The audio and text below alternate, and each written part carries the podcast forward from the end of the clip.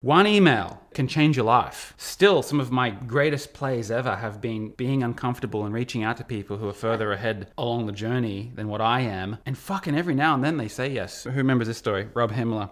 He had a YouTube channel. He had all these supercars. He was about our age. And we're like, this guy's so cool. He's got all these cars, my dream cars. And it's like, we should fucking email him. Yep. And we did. And he Well, Amy replied. did. Well, Amy did. I got More A- likable for yeah, Amy I got Amy to do it because she was blonde, and She'll- good, he'll good looking girl. Amy. Yeah, you fucking wouldn't have replied to me.